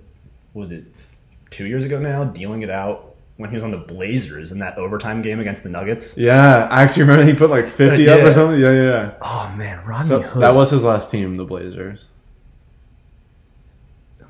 He might have even been sitting for like half a year. Is he on the like team. a? Is he on a, an actually contending team? He is, yes. Okay. Um, fit? Kind of makes sense too, in my opinion. My head is telling me Clippers, but I feel like he's probably on the Nets. It is Eastern Conference. I'll give Okay. you one more guess. Sixers. Bucks. That makes sense. I like that. Yeah, fit. I like kinda, that fit a lot. Kind of similar. Come off the bench, put up a couple points. Reggie Bullock Yeah, thing. I like yeah. that. All right, and the last one. This name is the most obscure out of all of them, just because he's been a bench player his whole life. But Dwayne Bacon, a really good I FSU guard. Oh man, Do you remember what team he was on? was he on the Heat? Close. Same starting letter, same conference. Hornets. Yeah, he was on the Hornets for his whole career. I'm pretty sure. Dude, Dwayne Bacon. Is he still in the East? He still is in the East. Yes. Is he on a mid team? Or... yeah. Well. Yeah. Yeah. Yeah. uh, It's just like. Yeah. Well, yeah. Dwayne Bacon. I don't want to give you too much. yeah, I know. I'm I trying want you to try to get. This I'm one. really trying to think. Is he on the Wizards or the Magic?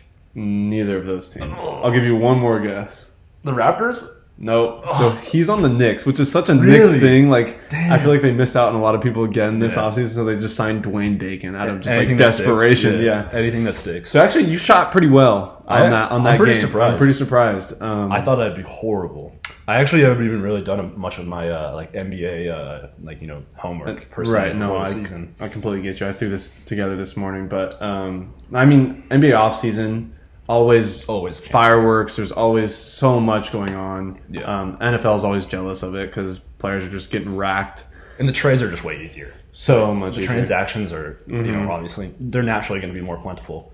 I mean, it, uh, all, the NBA has that period for the first like two three weeks where you're like, oh, that guy's on this team. Yeah. Oh, that guy's on this team for like the third time. Yeah, You know exactly. I mean? Well, I mean, another weird one too is um, Dennis Schroeder is a, a Celtic for like four million dollars. I actually really like that signing for the Celtics because I think they need someone who can take the, the ball out of Brown and Tatum's hands. And he's get also buckets. gritty. Well, yeah, yeah, hundred percent. But I mean, I just I kind of just feel bad for that guy.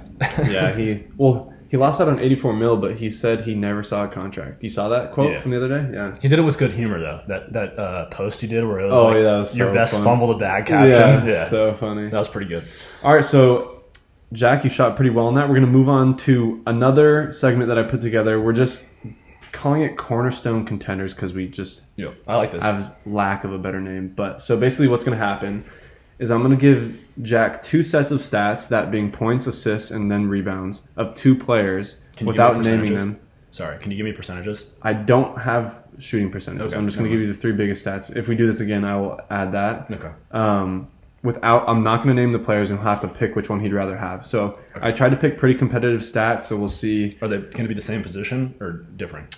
Uh, It, it, it doesn't matter. most times the sizes are similar, but and the positions are similar, but not necessarily. Okay, so it's like the uh, it's like those Instagram posts where you see like two grade figures and they just have the stats. Exactly. Yes. And you pick yes. one, and it's always like the per- player you would least expect. Yes. Exactly. Got you. Got you. Okay. So the first player averages twenty eight point one points, five point nine assists, and eleven rebounds a game.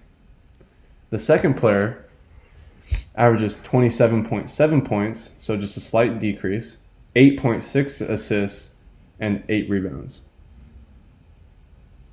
So some So it's 25, 11, and So- six. So basically, both players, I mean, realistically average 28 points. One is the first one is 28.1, the second one's 27.7. Um, the second player has like a three point better assist average. Will you just give it to me like as the three numbers in a row? yeah, I got you. Yeah, so yeah. the first player again 28.1 points, 5.9 assists, 11 rebounds. Second player 27.7 points, 8.6 assists, 8 rebounds. Which one would you rather have? I mean, surely just by the numbers, I would go with the second one for the more, more well-rounded approach between passing and rebounding. I think like these numbers could be like totally deceiving in the sense that you know maybe one. Sh- that's why I wanted to know the shooting percentages, just because one could be shooting way more efficiently. But if I had to purely base it off that, I would say that these players are probably forwards, point forwards, maybe guards, bigger guards, and I would take the more well-rounded option B. Okay. So I'm gonna be really upset. you just selected Luka. Oh, nice. but you chose him over Giannis.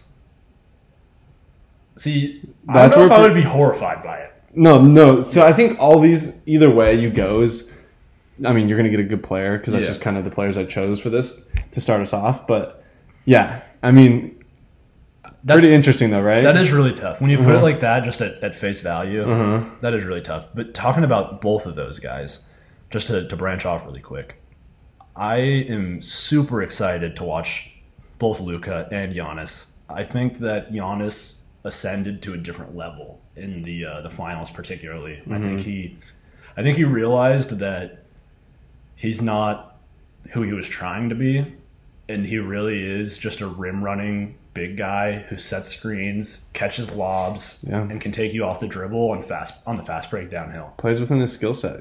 It doesn't matter that He's phenomenal, Harden uh, thinks that if he was seven feet, he could Yeah, do the yeah. same exact thing. But you know, dude. He is. he's Phenomenal. he's a really I'm- fun player to watch. I am like a. I actually. This is interesting. Were, were you a Giannis fan before the playoffs?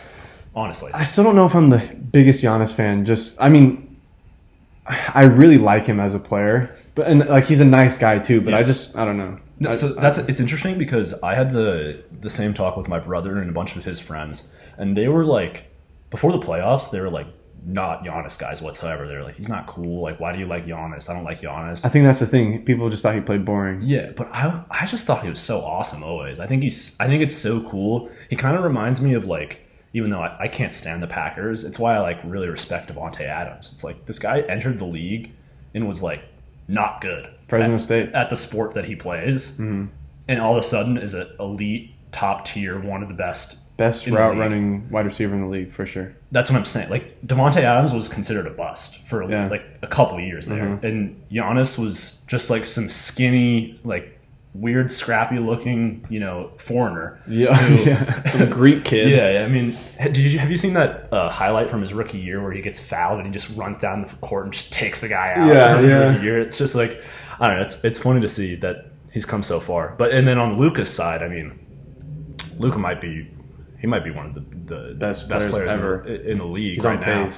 I mean, he's he's phenomenal. I think what he did against the Clippers twice now Twice. is just Taking them to that Unreal. sixth or seventh game. unreal. Anyways, He just needs some help. that if you had told me that, that if you had asked me to make that decision with total knowledge that it was either Giannis or Luka and seeing all their numbers in front of me, I would have a very hard time It's tough. making that decision. It's super tough. like even if that wasn't a blind decision. That's the thing that you have to balance with if you want more well rounded or, you know. I think I would take Luka right now. if Yeah. I'm starting a franchise. Well, what's really weird too, I think, is that I mean, Giannis has been in the league since 2014.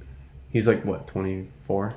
25, 26 maybe. Which It's that's nothing. blasphemous. That's like starting your peak. Yeah, that's ridiculous. Some guys don't get in the league until they're like 22. So, which that's rare nowadays, but you know. With oh, Chris Duarte on the Pacers who was drafted out of Oregon is like Yeah, 24. That's 24. crazy. Wait, I actually am just uh, um, curious because I had seen, or I'd listened to, I guess, a bunch of podcasts where you know there was the whole debate. It's like you know Kevin Durant's clearly the best player in the world. Um, you know this guy's a centimeter away from winning the finals. Like the, the whole thing would have toe away. yeah, this whole thing would have been different with Gian, uh, with Giannis and with Budenholzer. He might have been fired, you know, if if KD Oh, yeah, hits that shot. for sure. Um, and now they're they're NBA champions. I guess I'm just asking, like, do you view Giannis as a the best player in the league, or b like neck and neck with it? Because I think that I've heard people say that you have to view Giannis as the best player in the league, and I don't know if I can quite commit there.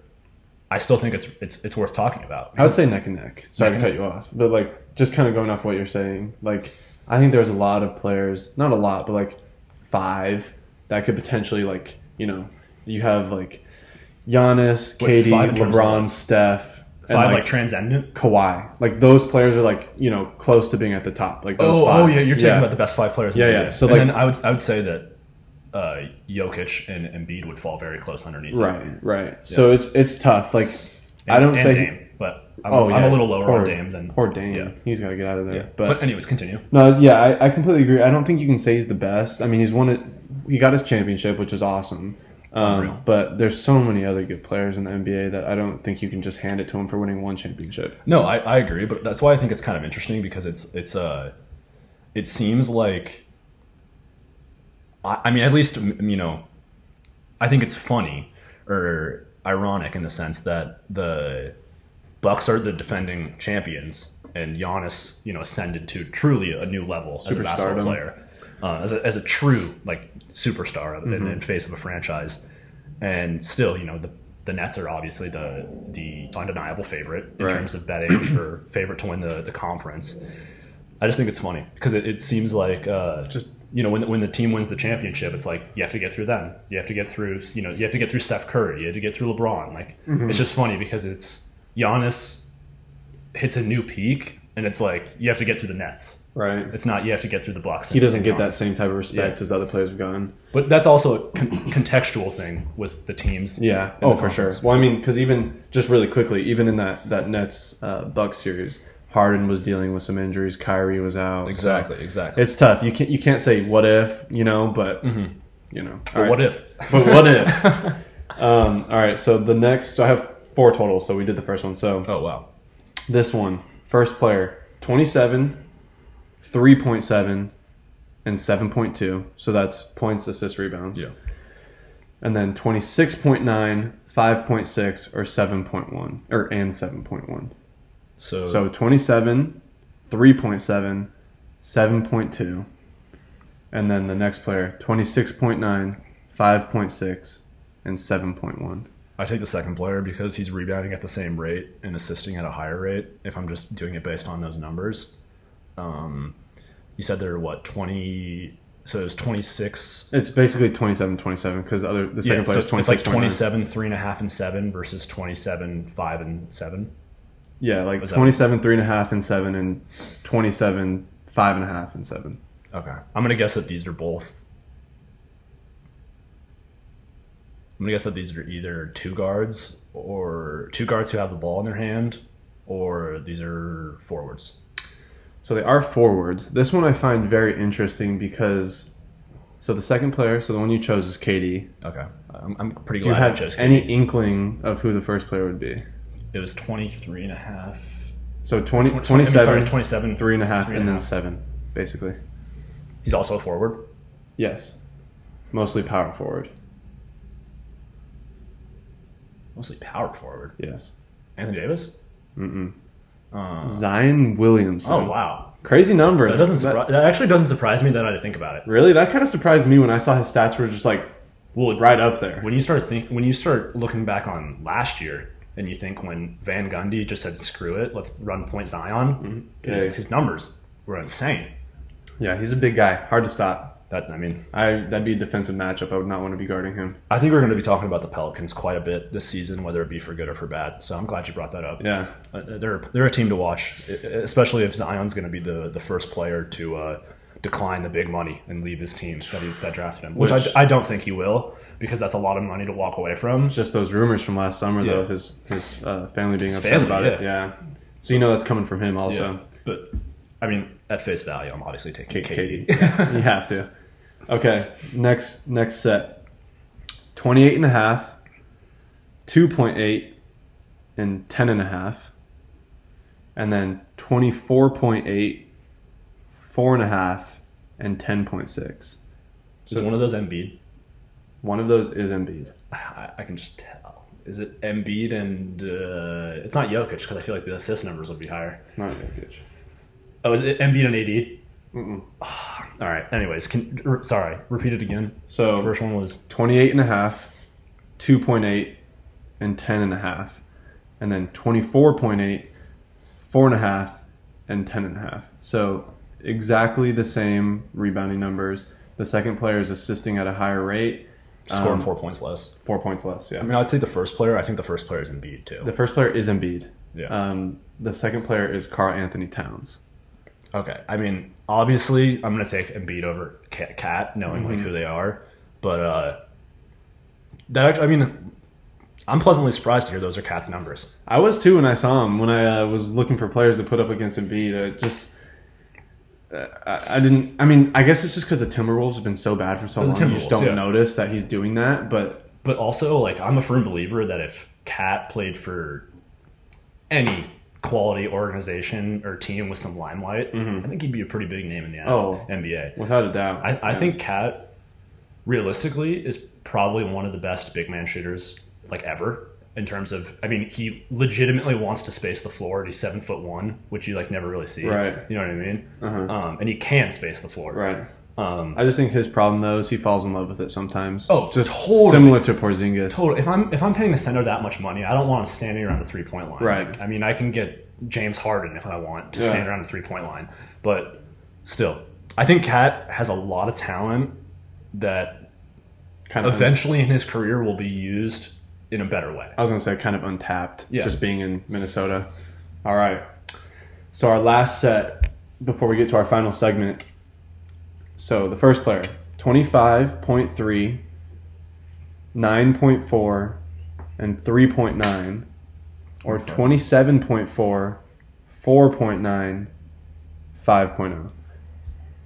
Can you repeat the second player's numbers again? Yep, 27.4, 4.9, 5.0. I feel like one of these players is Steph. One of these players is not Steph. Funny enough, I was actually going to use Steph in this comparison with one of the other players, but it was just so obvious because he averaged 32 points. And it's just like there's only so many people averaging Yeah. above 30. That's facts. I should have known that. Um, sorry, repeat them really. Quick. No, you're good. So 25 point. This is his first player. 25.3, 9.4, 3.9, and then 27.4, 4.9, 5.0. So player two has like two point higher scoring average, Is and player A Trae Young? Player A is Trae Young. I had a feeling just based off their low rebound numbers. I was trying to think of a guard who, who passes the ball well, who refuses to rebound. Yeah. Uh, I'm gonna say that the comparison is. I I don't know why. I'm just guessing the comparison at this point because it's kind of funny. But is it Trae Young Ja? It is not Ja. Okay. Uh, I would take the first player anyways, even though now I know it's Trae Young Even even with lower scoring and lower rebounding numbers. For the first player. But what wasn't the assists like like twice as high?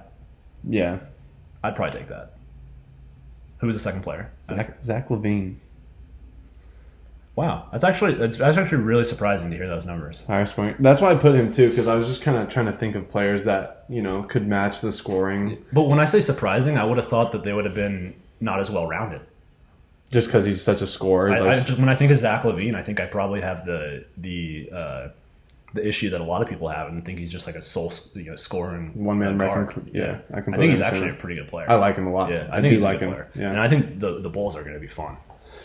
But I actually really like that. That was a really fun segment. I'm Yeah. surprised that I was able to. You did pretty well. You could identify some yeah, those was- guys. um, but that actually perfectly translates uh, into our last segment that I have for you, which we're going to call the three by three, Yep. um, where we're going to take turns and we're going to list three players that we're excited to watch this year um, for any reason. Mm-hmm. Doesn't doesn't just have to be like you know LeBron, Anthony Davis, and Russell Westbrook, Right. uh, or and then on top of that, we're going to go back and forth and name three teams we're excited to watch. Yep. Once again, can be for any reason. It doesn't have to be the same three teams, as in like the top powerhouses or like the best players in the league.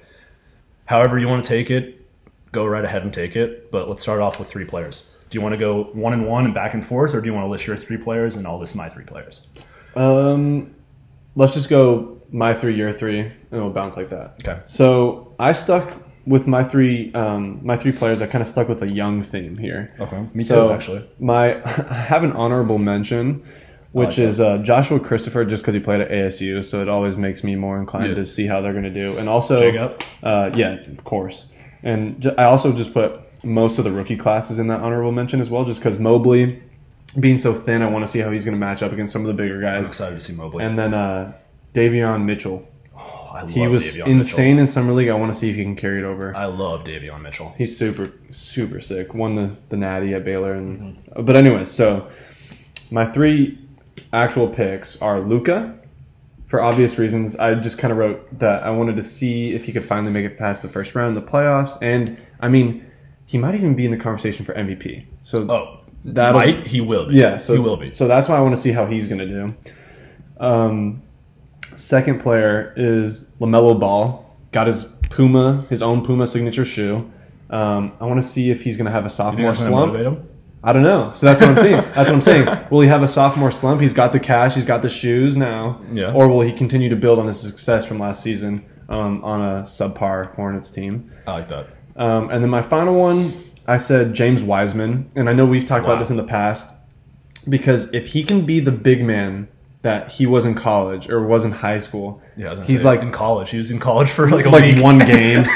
um, but so if he can be the big man that everyone knows he can be, I think he's just that missing puzzle piece to the Warriors team that can just take him over the top. I don't doubt it. Kind of like that. Uh, that like uh, DeAndre Ayton path. Yes. Where people kind of stop talking about him for a second. And then he comes out of nowhere Yeah. and just yeah, same pick, two like number that. one picks. so wait, repeat those three again, So Luka, LaMelo, and uh, Wiseman. and then the entire rookie class. Well, th- that was my honorable mention. Yes.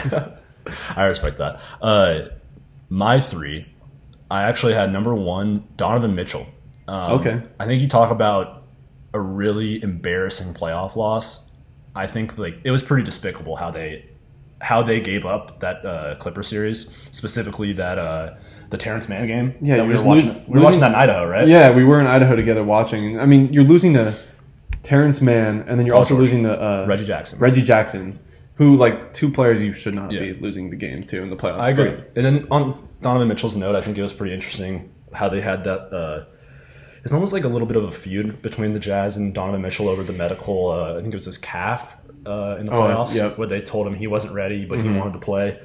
Interested to see that. Uh, you know, they brought on Dwyane Wade to ownership. It seems like that was a Super move. cool move. Yeah. Love that move. That was a move to you know give him his guy, make him feel comfortable. But you look at Donovan Mitchell. He actually he had his first season in the regular season over 25 points per game. Uh, he only played 53 games, uh, but he had 26.4 points per game. And then in the playoffs was fourth in playoff scoring at 32.3 points per game. Shot 43.5 percent from three in the playoffs, and was first in the West. yeah, he can score it. I think also like people don't really remember the Jazz were amazing in the regular season. Like Oh well, they were the first seed in the West. Exactly. They, they won the West by one game over over uh, the Suns, but still, I, I'm really excited to see Donovan Mitchell, and especially, you know, it seems like this is, I don't want to say make or break, but it seems like this is a really important year for the dynamic of that team and the longevity of the dynamic of that team. Completely agree. If they don't win, you got to move somebody. You got to maybe move uh, Gobert, or maybe Donovan Mitchell decides he doesn't want to be there. You know, so you have to start winning if you're that team. At least making it to like the finals, conference 100%. finals. You know, Hundred percent. My second player is uh, Shai Gilgeous-Alexander. Um, SGA played so well they made him sit down and fake an injury. Uh, you don't really see that that much, um, but he actually was just winning games when they were trying to tank, um, and that they had to put an end to it. He uh, finished the season like what thirty five games. I think he had he played thirty five games. Yeah, played 35 games exactly. He finished with uh, 23.7 points per game, about six assists and four and a half rebounds, uh, all while shooting 42% from three and 51% from the field altogether. I think he is. I think he's a phenomenal player. I think he's a franchise piece. I all along I thought that the rumors that they were trying to trade him were just that was BS. weird, right? I thought it was BS. weird. I think he's I think he's an unreal player. I'm really excited to see SGA's future with the, the Thunder and you know, let's see how uh, him and uh, their their recent draft pick Josh Giddey can feed off each other because Giddey uh, is flashy with getting the ball out, especially to a, to his shooters. So I'm excited to see that match. I, lo- I love SGA. I think just from his personality, just how he dresses, like coming into games, just he's so flashy. Yeah. Everyone loves to watch him, and He's a really Uh, cool guy. Just kind of off that really quick. One player that I should have mentioned that I want to see do good is Lu Dort on the same Oh, team. Also ASU guy. Yeah, One the- of the best defenders in the league. The Dort chamber. I digress. Yes, the Dorture chamber. yeah. Um, But actually, another important thing from SGA that I don't want to brush over that I think is pretty key is uh, you look at his career, his uh, first and second season on the Clippers. Oh no, I'm sorry, his first season on the Clippers, and then his second season being last uh, two years ago with the Thunder. He averaged uh, 3.3 assists per game, and he actually jumped that number up to six assists per game in uh, last year in his limited time. I think that's actually a really important uh, sign. I think he's embracing the role of facilitating and you know like being the man. he said he wants to be the Black Steve Nash. So he's if, you, if you want to be that, you got to pass the ball. That's facts. Uh, Um, but yeah, I'm, I'm very excited to see SGA. Um, and then my last player, uh, a little hometown, uh, DeAndre Ayton. Um, he was the man in the playoffs, undoubtedly. I think, like very quietly, was maybe the most important player in their run. Um, obviously, Chris Paul played uh, out of his mind. I don't mean to take that away, but Right. I think DeAndre Ayton became a different player uh, in the playoffs, and I think it's particularly big because the Suns have the bill coming around, you know, coming around the lap. They just paid Chris Paul, which a lot of people were surprised by. Uh, their uh, their owner uh, is it Sarver, their Mr. Sarver or something like that, uh, has never really paid out of pocket too much for teams. That's kind of like his going knock is that he's kind of cheap. Um, and DeAndre Ayton, of course, has an extension coming up. So the way he played in the playoffs, he deserves the extension. But let's let's see how he follows it up. I'm, I'm actually really curious, and I think it's even more. Uh, uh, what's the word? Uh, I guess uh, important because I think Ayton might have set the build for some of these young players like James Wiseman Right. or uh, you know other other big guys who maybe just start off their career in a weird situation, maybe don't have the confidence, maybe don't have the right pieces around them, and they're really just different players when it all comes together.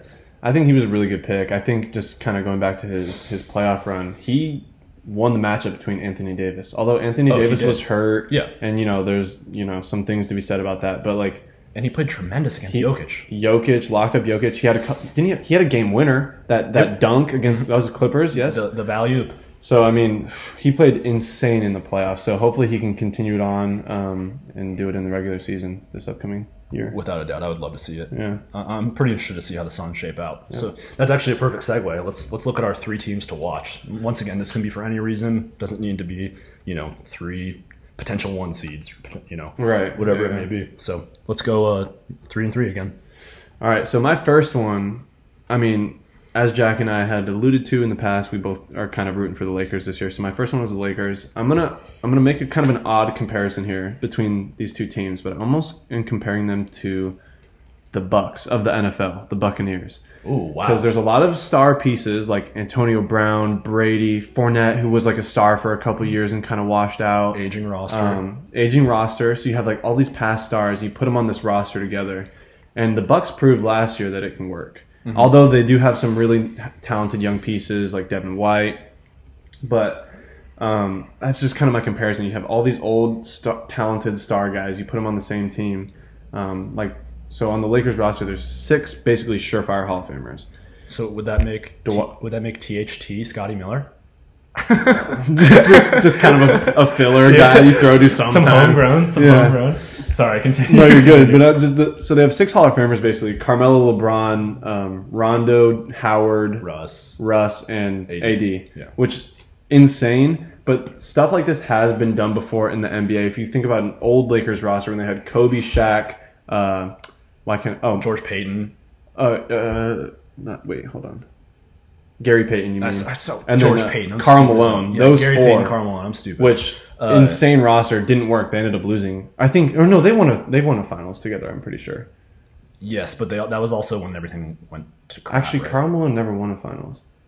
No, yeah, yeah. You're, So I guess- no, yeah. Sorry, we're all over the mixed place. Up. We're all mixed But- up. That was the Pistons year, right? Yeah, Yeah. yeah. So, but I mean, the questions are obvious. Are Sorry, guys. We were three when this happened. yeah, we're just just talking out of our you know. But uh, so the obvious questions are age. They're the oldest team um, in the NBA with an average age of 31. So if they won the chip, they'd be the oldest ever to win an uh, NBA championship. And they also still have this question that's looming around about a lack of shooting. Um, I don't feed into that. They didn't- either one. Well, I mean, just just to kind of just I don't really either, but just to kind of look at it, they didn't really address that issue. They brought in Melo, older, brought in like Ariza, who's older, Wayne Ellington, older, um, but then I really really like their pickups of um, Malik Monk, just young, like third or fourth year in the league, uh, and then also Kendrick Nunn. I, I love that pickup. I actually was very, very surprised to see Malik Monk uh, get signed for that contract there. I think that's Minimal that cash, could be one, right? of the, one of the biggest steals. Steals, yeah, for sure. Um, but yeah, I, I totally agree. I think the, the Lakers are undoubtedly. I, if I had to name a favorite in the West, I would say the Lakers. Yeah.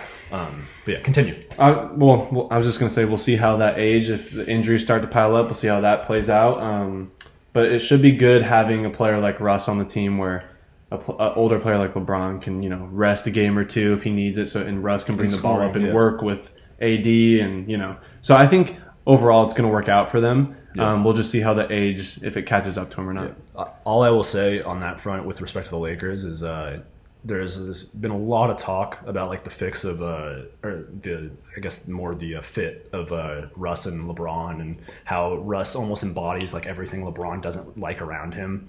I think like this is one of those situations where you're thinking too hard when you look at it. You gotta realize like this is Russell Westbrook, LeBron James, and Anthony Davis. Um, I think they're going to be fine figuring out who has Yeah. the ball where and what. I think Russell Westbrook understands that LeBron James is LeBron James, and he's not going to be, you know, like beefing with him for the, Right. the rock at the end because that's not. I don't think Russ is in that point of his career anymore. Well, and they've already had that conversation before they That's- even traded Russ. They had to talk about that. Um, I yeah, I, I wouldn't. I, I think that the same people who were clowning on the move are going to be uh? Repost reposting the highlights of uh, LeBron and Russ running in transition together because that's going to be something special. Well, it's kind of funny because the same play, same people that are complain like being like, "Oh, you guys are too old. Oh, Russ and LeBron aren't going to work." As soon as it starts to work, if it does, hypothetically, they're going to be like, oh, this team is completely unfair. Oh, Why like did we overthink this? LeBron needs so much help. Blah blah blah blah. You know how it goes. Anyways, continue. Continue with your second team. So my second team I put down is the Warriors.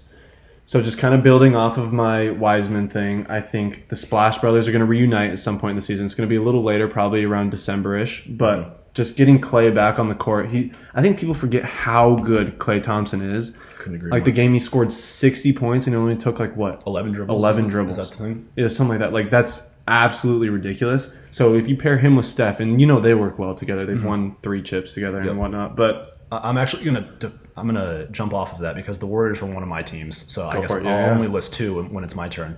But uh, to add on to that, I thought that the additions of Kuminga and Moses Moody were very underappreciated. I was kind of Mm-hmm. I was kind of confused because it was like there was the questions with Kuminga. I know everyone was all over the place. At one time, he was the consensus number one pick, like two years out or a year and a half out, and Right. then it was like, is he even going to be in the top eight? Um, tremendous athlete. They have two. Actually, this is the first time I can think of in the Warriors' stretch of being, you know, a, uh, a dominant team in the league that they've really had young depth. I can't really remember a time where the roster has been this deep. Um, Well, it's interesting you say that too, is because I one of my points that I had under the Warriors is how are they gonna phase? Are they gonna phase players like Kuminga and Moody in, and then phase players like uh, Jordan Poole out? How are they gonna decide what to do in that situation? Because, like you said, they have a lot of young guys on that team. and talking, it's funny you mentioned Jordan Poole. Jordan Poole was awesome in their run last year. I know. At the end, I know. Coming up, I mean, obviously they were eliminated, but I mean, Hadn't played good up until that point Yeah. though. Was just like worrisome for him since they just got these two new rookies in. So I, I totally agree with you. I'm actually very excited to watch the Warriors. I I wouldn't I wouldn't second guess this one. I mean, Steph was undoubtedly one of the best players in the league last year. He was unstoppable. My only concern and criticism for Steph Curry is towards the end of the season last year, specifically in those uh, play-in games. I was wondering why he wasn't taking the last shots for like game-winning opportunities. He, he passed it to Draymond on that Lakers game, and Ooh. Draymond like airballs a, a floater. well, that was the Memphis game. I think you're thinking of. I thought it was a Lakers game where, where Draymond had the opportunity to win, and then they went to overtime and got. I think that was the Memphis game, if I'm remembering correct. Okay. Because that was the game that Ja Morant went Oh. absolutely berserk. He put himself on the map in the in the the elimination and uh, But first round. But either way, anyways, either way. I, I thought I, I was confused because it seemed like there was three opportunities at the end of the season where Steph Curry should have taken a uh, last shot and he passed it off. Do you think that 2019 didn't he miss a buzzer beater 2019 versus the Raptors in Oh, that you're finals? right, Do you think yeah. that's just like in the back of his head now? No, no. he doesn't really have that clutch gene though. If we're gonna be all serious, like he really hasn't hit. Like you can pull a few, but he hasn't have like a huge resume of clutch shots. Like his percentage isn't at a high clip. I'm still taking. I, I love. Oh, Steph. oh yeah. Well, you're yeah, taking yeah. him over anyone else on Yeah, that yeah. team. 100. No, but I, I know what you mean. I know what Yeah. you mean. I, I just think of when Steph pulled up on the Thunder from like basically half court. that is the exact shot I was thinking of. and yeah. I was just like, I, I'm sorry, this That guy brutal. Yeah, this guy's different. Um, anyways, that our little Warrior spiel. I'm very excited to watch them. Who's your uh, third team? Final team is the Heat. I was I was thinking about them. So you know the obvious point to make is Lowry's on the team. Uh, Kyle Lowry for the first year, just coming out of the Raptors or coming off of the Raptors. Uh, Which is crazy because DeRozan and Lowry, man, that was like that was like our, our high school, middle school. Yeah. Those were the guys in Toronto. and now it's just completely gone. Yeah. Um, but so the question is, in my mind, that I'm excited to see is how will he mesh with Jimmy? Jimmy seems to be pretty ball dominant, pretty um, aggressive in a sense that he kind of uh, directs everything on the court. You know, he's just kind of that guy for them. And I just want to know also if with their current roster, if they'll really be able to compete with teams like the Bucks or Nets. I was just gonna say, I mean, the, the biggest question I had over the offseason is even after adding Kyle Lowry, does that guarantee that they're a top three team in the East? I don't know. I I mean, you maybe got- third. I can't really think of another team that would take that spot from them. Maybe Philly. Philly, I The guess. Hawks? Hawks are just so young, though. And yes, they They're made a good, huge though. push They're last good. year. They're good, but Like they're a good team. I just don't think They're they'd deep. be able to overcome that, that I get experience it. that the No, Heat I have. get it. I just think like That's personal. That's a tough. I don't know. That was just my biggest question personally. Yeah, I, I, don't know if adding Kyle Lowry solidified that they're the third best team in the in the. I don't think he does. I think he's good. I don't think he's that good. I mean, the Sixers are a huge question mark, but Oh, with Simmons. I mean, he's They not even- going to report. Yeah, they don't know what they're going to do with him yet. No one wants him. Yeah, well, I'm sure we'll be talking quite a bit about Ben Simmons and the Sixers in Yeah. our upcoming episodes. Mm-hmm. But was that your last team? That was my last team. Yep. Okay, So Lakers, Warriors, Heat. Perfect. Okay, so I actually also had Warriors, so I'm just going to go with two. And my two uh, would be first would be Mavericks. Um, like we said earlier, uh, Luka. This is his second year where he's almost beaten the Clippers single handedly. Uh, I mean, he had the Clippers on the ropes, and uh, he got pretty. He was pretty bruised up in that series when they started losing. When they were, he had like the neck issue, right? Yeah. Well, in in that first series last year, which actually wasn't even a whole year ago at this point, which is crazy. Um, The bubble, the bubble season. But uh, that first one, that first run, Porzingis was out hurt, and I really do think if he was in there that that series, they would have won. But last year, this past um, playoff series, he just kind of took the flow out of the game. Yeah. Porzingis did so. And, and that was part of what I was going to say. I mean, I think it, it seems like a, a, uh, a pointless conversation to have in terms of like, you know, when are we getting Porzingis back or Porzingis bounce back year? It seems like that ship has sailed. But I will say, like, I think that there, I think that there's a version of this season where Kristaps or, or KP, I don't even want to say Kristaps. That's it's too much. It's too hard.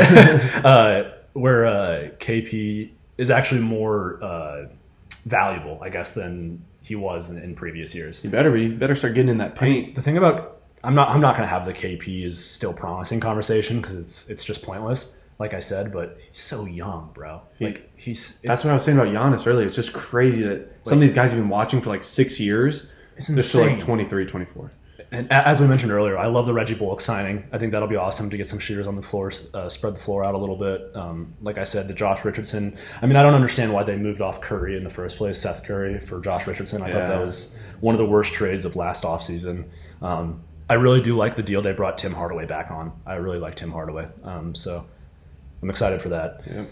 So the Mavericks are definitely one of my teams. I think that, especially when you look at the West and you start thinking like Clippers, is this kind of just like a Is it phasing out this year? is it a transition year in, tor- in terms of like you know no Kawhi like Right. honestly I have no idea what's going to happen with the Clippers. I don't mm-hmm. I don't even know how to analyze that. Same with the Nuggets. You know how are they going to look without Jamal Murray? Are they going to actually be a serious team and then Jamal Murray's coming back and they're like a really good team? You know what I mean? Yeah. So I actually think the West is pretty solidly open. I would say that you look at the Lakers, obviously, the Suns, and uh, then you start looking around. I mean, Jazz are going to win their regular season games, but does anyone really trust them in the playoffs? I don't know. And then you look at the Mavericks, and at, at least you know. I mean, obviously the Warriors we just talked about, Right. but then you look at the Mavericks. It's one of the only teams with true experience that have, have you know what I mean, have been in these situations. Past and- two years. yeah. Or past a year, pretty much. so I'm ex- I'm excited for the uh, the Mavericks, and uh, honestly, really excited for the Western Conference. I think it's going to be the uh, the more uh, exciting conference to keep up with. I completely agree. And that, I mean, that's kind of been the case for the past, what, 10, Yeah. 10 years at this point? Well, I mean, LeBron ruined the Eastern Conference for the time he was there. yeah. All right, so it's the Western Conference versus LeBron. Yeah, pretty much. Yeah. I mean, even like that first seed Hawks team when they took, Yeah, it's like- uh, they they, just sucked. ripped four games Yeah, they straight sucked. through them. They sucked compared to Toronto, four games straight through them. LeBronto. Kind of funny out of out of all the teams, the uh, the real team to give him trouble was those those old Pacers teams Oh, I know. It was Paul George. Yeah, and Lance Stephenson Yeah. just blowing in his ear makes no sense. But Uh, who was the, the old Pacers player too that played with Danny Granger Danny Granger? just popping threes. Yeah, dude. Danny Granger. And then okay, my last team Yeah. Let's hear it. who I think uh, I, th- I would imagine that a lot of NBA fans are really excited to watch him this year. I don't know if I have high hopes for them in playoff wise, but it would be the Chicago Bulls. Um, I was really excited. Well, actually, I take that back. I was really worried when they traded for uh, Vucevic last year, Uh-huh. dipped on their first round pick, and then didn't make the playoffs. Right. I was like, okay, this that's not good. And he had like Wendell Carter Jr. only had like a year to develop, Yeah. if that, because he was hurt. I know he missed some time. So I thought that was a questionable move at first. Um, they followed it up by adding Lonzo Ball, which I thought was an awesome addition for that team, and then DeMar DeRozan. Um, I think that offensively, they will not have problems with a lot of teams. I think they're going to be able to score at the rate of a lot of great teams in the NBA, uh, or at the same rate, I should say. Um, I would say that their question will be defense. Uh, I like Lonzo Ball perimeter wise. Good defender, yeah. Um, I think LaVine can get better, but I would say LaVine. When you think of LaVine, that's Mostly that's your, offense. Yeah, that's your offensive threat. Yeah. Um, Demar, I don't you know Mid-range mean? game. Yeah, exactly. And I don't think Vucevic is you know that great of a rim protector by any means. Yeah, he's not going to stop Embiid. Yeah, exactly. Yeah, or, yeah. or, or even like your more athletic forwards barreling Right. Uh-huh. down the lane. So I'm I think the Bulls will be a very fun team to turn on League Pass and watch on a Oh, yeah. Mm-hmm. consistent basis, just because of that. You know the names on the team, and I actually love watching Lonzo Ball. Like he's, I think he's so fun to watch. Well, yeah, he's been getting better too. He's Yeah. been trending upwards, and that's why he was so sought after this offseason. Oh, yeah. I think like also when you think of Lonzo, doesn't Lonzo just seem like the most fun guy ever to run pickup with?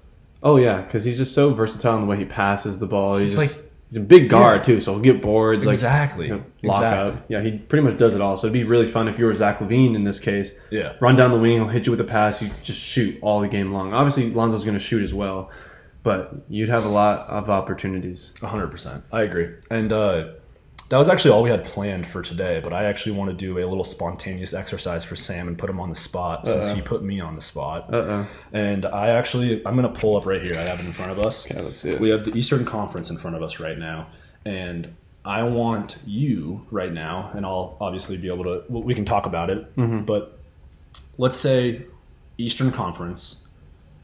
Right now, without a minute played in the NBA this season, who's your six playoff teams and who's your four play-in teams? Oh, that's that's tough.